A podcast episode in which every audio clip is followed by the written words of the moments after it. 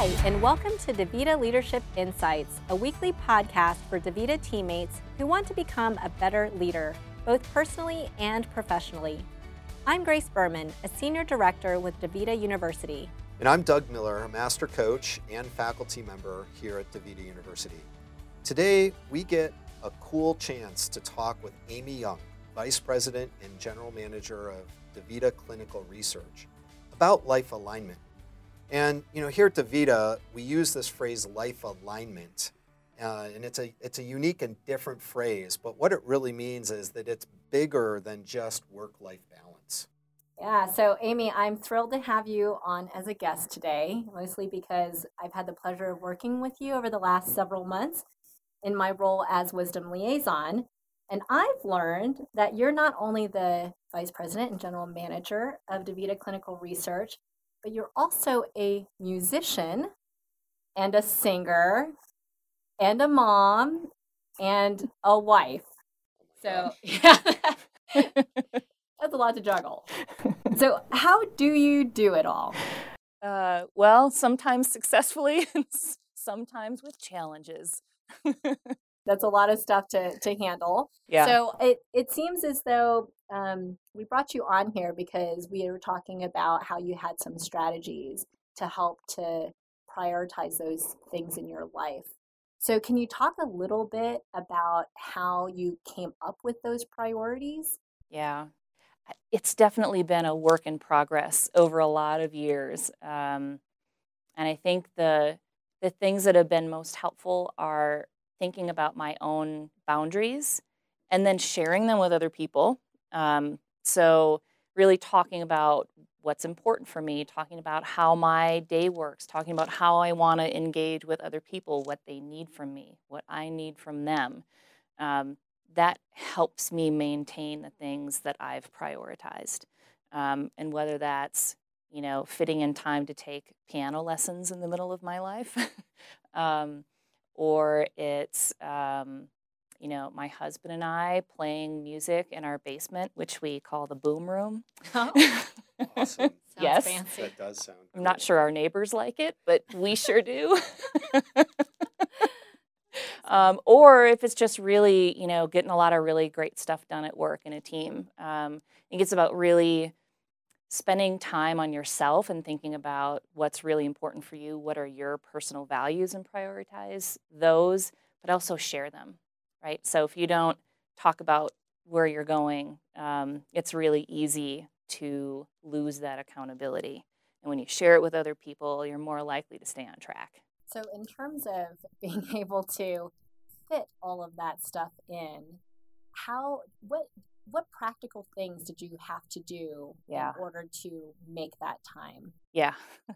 um, well, a few things. Uh, if you're like me, your inbox is probably a really unmanageable thing. Um, I've worked on this over years and have had a lot of direct conversations with my both my direct reports, but also people that I work with a lot, where I'd say, you know, um, email is just not how I want to communicate, right? And so had a lot of conversations about, hey, if it takes more than two emails to go through something, let's pick up the phone and have a conversation. Um, it it's a nice boundary because I think sometimes we feel like all we do is email. We just email and sit on phone conferences, and it can feel really unproductive. And so, having a conversation about how you like to communicate and what's valuable there is good. The other thing I find um, for myself is if I'm only focused on email, for example, and then I stare at my list of things that only I can do and that I'm responsible for, they don't always align, right? And if if I get my inbox to zero, I've gotten done what other people asked of me, but maybe not what I can have the most leverage on or um, things that really nobody else is doing if I'm not doing them. So I try to create that balance um, and also share with people I'm I'm not going to respond to your email, maybe not even in two or three days, right? Because I don't view email as urgent. But a lot of other people do. And so without that direct conversation, it's, uh, it's hard to manage that boundary. And, and when you're setting these boundaries, how do you make sure I don't, I don't know if our listeners are in the same boat as me, but I get really scared that I'm going to upset someone when mm. I set mm. that boundary and that it's going to disrupt the relationship. Mm-hmm. How do you mm-hmm. manage? I don't know if that's been an issue or how you manage through that. Yeah. Well, I try to create a different pathway for people to get their needs met. Right. So I say, I realize you need access to me for whatever it is true in our relationship, right? Whether that's decision making or it's feedback or whatever it is that I'm working with that person. Um, and so I try to give them multiple different ways to say, like, well, here are all the ways that you can get in touch with me. And here's the ways I'm going to be most responsive, right? And just know if you send me an email, I view that as not urgent. you send me a text message, I will respond to that within a day, right? So I try to give options of however you need me, here's how you can get me. So that, those are great examples of how you set boundaries with other people, right? Because some, sometimes, I mean, most of the time, I would say people don't know what you want unless you say it out loud. Mm-hmm. They cannot read your mind, um, except for the very few who, who might be able to, I yeah. suppose. But when you're, or think they can. exactly, exactly. So, in terms of setting boundaries for yourself, though, yeah, you know, things that you want to be able to say, I'm not going to indulge in this. Yeah. Or I'm not going to let myself off the hook for this. Ooh, much harder. How? what What have you done um, where you've have you had to set a yeah. boundary for yourself, and how does that work? Ooh, so much harder, right? Um, sometimes I just sign up for things. I think that's part of the reason why I started taking piano lessons. Right? I'm not going to just fit that in on my own time when I want to do it. So now I have someone to show up to and to be accountable to, right? The teacher. Um, and when my husband and I had our son, boy, that was a lot of boundary renegotiation and and just learning how to handle everything, right? right. And sort of constant renegotiation. Um, and we we had to actually come up with okay, these are the things that I need. These are the things that I need um, to both be good parents and spouses and humans, right? We each had our own personal needs. Um, my husband's an introvert, he needs time alone, and he became a stay at home dad when we had our son. So it was actually extra stressful for him because I was traveling a lot. And he's like, well, wait a second, right? I'm at home by myself being dad. I had like no time to be my own person. So we had to come up with a plan to say, okay, here's here's how I can try to better manage my schedule so that I can give you space to have your your spots to energize yourself again and I get my spaces to energize myself again. And the reality is is I, sometimes I did well at my commitments and sometimes I didn't and the way that I kept that boundary was asking him for feedback. Very specific feedback, which was really hard. Um, to say to your husband, well, this is what I said I would do, and how well am I doing? And I often graded myself much higher than he graded me. It's it's interesting. I've heard a story of another leader in the organization at uh, at the Sunday dinner table doing an assessment and having his children assess his life alignment for the week. Yeah. And the reality check and getting some cold hard truths thrown back at him around that. It's hard. Yeah.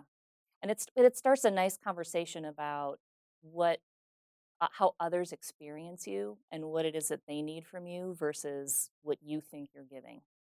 So let me ask you this too. When you're, I, I, think a lot of parents out there can identify with this and how mm. much of a struggle it can be when you go from just having to be a partner with somebody to having to be a partner with somebody and be responsible for this fledgling life that you need to keep alive and groom to be a decent human being when they grow up, right? But your life alignment before then could have been much more it, was much easier for you to figure that out and just mm-hmm. go with it, right? Yeah. Now you've got to work together with your partner to make sure that your life is aligned for your child or your children. Yeah. So how did you have any surprises when that happened? Did you feel like your you and your husband really had to come to some some real tough you know agreements? Yes. Um, well, there was a couple of things that were interesting. Um, I definitely was one of those people that loved to work late, right? I would leave the office at like seven o'clock at night. That had to stop. that was not going to work. I would never see my child if that continued to happen, right? Um, so, one of the early decisions that I made um, was I was going to leave the office by five o'clock no matter what. Uh, but I had to have that negotiation with both my spouse and my boss, right? So I called my boss and said, Hey, I used to be here really late. You would get emails from me really late. You could talk to me at eight o'clock at night. It was fine. And that can't happen anymore. Um, and I still had to say, right, like, here's what you can, I, you, I'm still going to get the job done. Here's all the things I'm still going to do. And here's how I need you to engage with me. Um, Were you and, nervous about that? Going to your boss and saying, I cannot do that anymore? I'm not going to do, yeah. You know, um, what's really interesting is I think I was nervous. And I think a lot of times we put walls in our own way, right? So, was I nervous about that? Yes. Had he ever told me, I need you to stay at the office until seven o'clock? Never, right? So, it's funny, right? It's, it's only until after you have those conversations sometimes and realize, oh, that was my own barrier, that it wasn't as bad as you thought it was. And then the other thing I would say, you know, at home, the perception of how I was doing versus how my husband thought I was doing, I, I ended up actually bringing some tracking into our life. And um, it was not at all like a PowerPoint. We didn't sit down for a monthly operations review or anything like that. we did not have a dashboard. it was a little less formal. Um, but for, for me, it was it was traveling in our family that was the big stressor with a young child. Um, and so we started tracking traveling, and he set a really crazy goal at the time that seemed unreachable. Um, and I've now reached it many many years later. but but that was it was an interesting time because he he his perception was hey i feel stressed because you're traveling a lot and we would sit down and look at the metrics and say oh well i'm actually on the target that i said i was going to be on what's interesting is that kind of led to another conversation about well actually when you're gone for a whole week at a time that's really stressful and so it wasn't, it was through this iterative process of having very specific conversations that got us to a better place where it was like, well, if you take shorter but more frequent trips, that's easier on me. Versus in my mind, I thought, well, I'll just try and pack it all in and be done. But we didn't come to that discovery without sort of real data and something specific to talk about. Sounds like you just had a lot of negotiation and that created the opportunity for a lot of learning. Yes. So that you could get both come to the table and feel really, really good about what was happening. Mm-hmm. Part of what you're sharing reminds me of this concept we teach in Academy around in personal relationships. Oftentimes we're evaluating ourselves based upon our intentions and the other person is evaluating us based upon our impact on them. Right. And so it sounds like that's part of what was happening um, in in in your the dynamic with your husband. Definitely. Yeah. And I love how you talk about your life as your life, not your work life and your home life, but those things had to come together mm-hmm. to get you to align to where you wanted to be yeah. with your life and your family's life. Mm-hmm. and that's that is so important that sometimes we often forget about it. Yeah that's that idea of life alignment. It's not a ba- it's not balance as separate things balancing work and personal. It's aligning our work and our personal. So as we as we kind of come to a close of the interview here um, amy what what one tip we we end all of our our podcasts yeah. with a with a very practical tip that our listeners can go out and do very easily. What would you what would you offer up to our listeners? Uh, I would tell them to do the hard thing, which is to ask for that feedback from mm-hmm. someone, and do it in a way that's really specific. So instead of saying, "Oh, did that go well?" where people will automatically sort of nod along with you and say, "Oh yeah, oh you're doing well, you're doing well." Um, ask for something specific like uh, is my traveling impacting you know, your ability to at home? Or is the time that I'm getting home from work, does that enable you to get to your, you know, gym at the t- on the time that you want? Something very specific so that it takes the defensiveness um, and the generalness out of it. Yeah, I like that. Asking for feedback. Novel concept, right? Right. So you you have a specific intent in mind. You don't Yeah. know how it's going to land. You should just ask, how is this landing for you? With your Mhm. partner, with your boss, with your teammates. How am I doing on this life alignment commitment? Make it behavioral and specific, Yes. not broad and general, but behavioral and specific around something very specific in the of what you're working on. Mhm. I love that. Thanks for the great hack there. Yeah, absolutely. Awesome. Well, Amy, thank you so much for your time today. It was so great talking to you, and thanks for sharing your stories and your tips. Yeah, Thank thank you. you, Amy. I feel like we could spend another 30 minutes, but maybe we'll have you back sometime. That'd be great. Awesome. Thank, you. Thanks, Amy. Doug, I really liked Amy's tip that she shared there at the end. Yep. Um, just can you imagine actually asking somebody for feedback uh, on a life alignment commitment? Right. And it's one thing to self-assess; it's definitely another thing to have somebody, re, you know, show in the mirror what it looks like to them. So mm-hmm. I'm definitely going to try that one.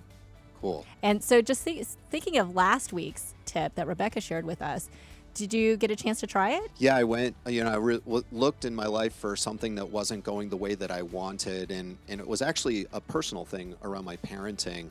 And uh, I was kind of, I realized I was stuck as a victim and getting frustrated. And then, you know, based upon Rebecca's feedback, I really reframed that and got clear that I could lead myself and my family through it. And so I was able to sit down and have some really good conversations, get focused on what I could do, and get into action. I love that example of leading without authority in your personal life. I think we think about work so much in our personal life, we, we suffer a lot sometimes when we don't feel we have the, the power to, to move ourselves forward.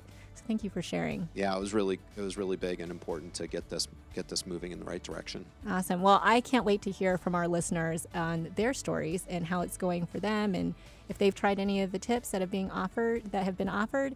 And so please, listeners, go to davitaway.com, click on podcast. We'd love to hear from you. Give us your feedback, share your stories. And make sure that you subscribe if you have not already. Great. Well, we look forward to, to um, being with you next week. One for all. All for one.